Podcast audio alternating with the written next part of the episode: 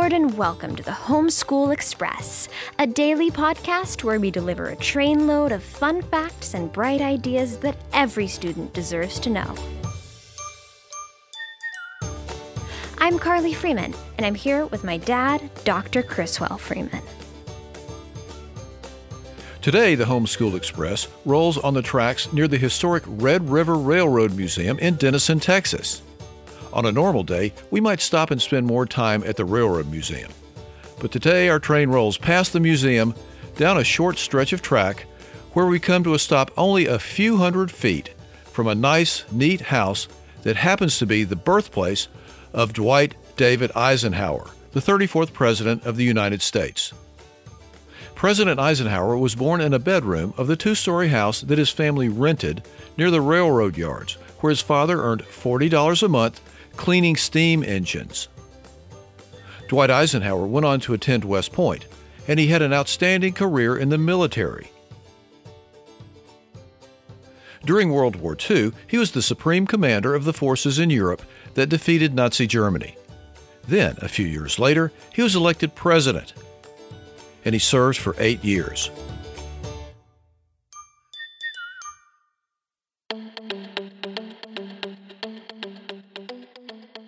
During his presidency, one of Eisenhower's greatest accomplishments was something that Americans now take for granted the interstate highway system.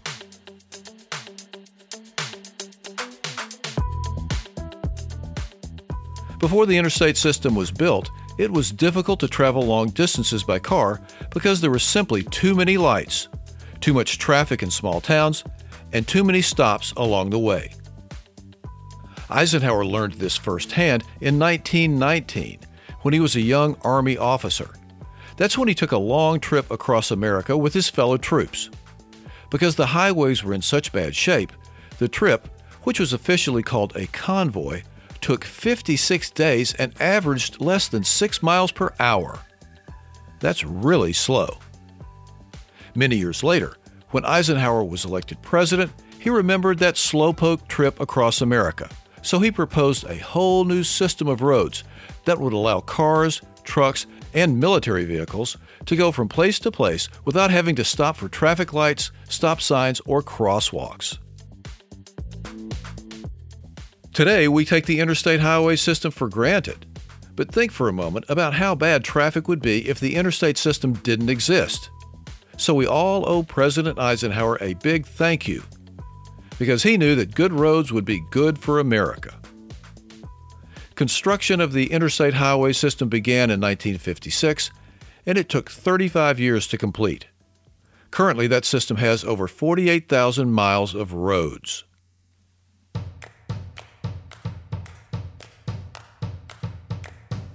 And now it's time for five fun facts about the interstate highway system. Fact number one the longest interstate is I 90. It's over 3,000 miles long and it goes from Seattle to Boston. Fact number two the shortest interstate highway is I 97. It's less than 18 miles long and it goes from Annapolis, Maryland to Baltimore, Maryland.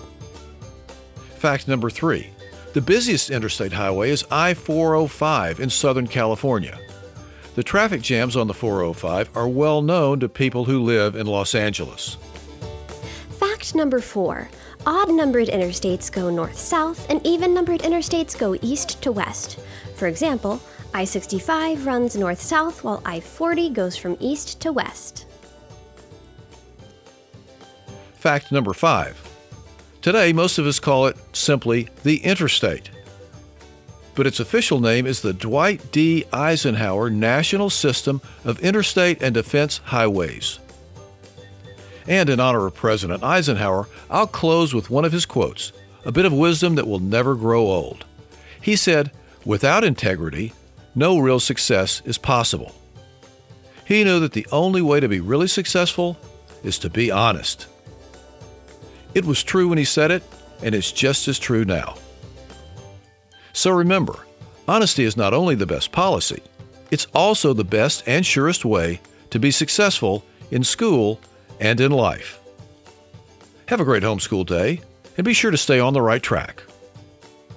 And be sure to check out homeschoolexpress.org, where you'll always find bonus content for all of our daily podcasts. Plus, a link to a free ebook version of a book that my dad and I wrote called The Mystery of the Disappearing Dogs.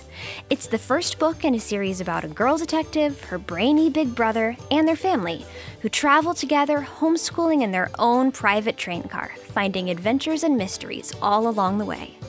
So, check it out, and don't forget to have a great homeschool day. See you next time on board the Homeschool Express.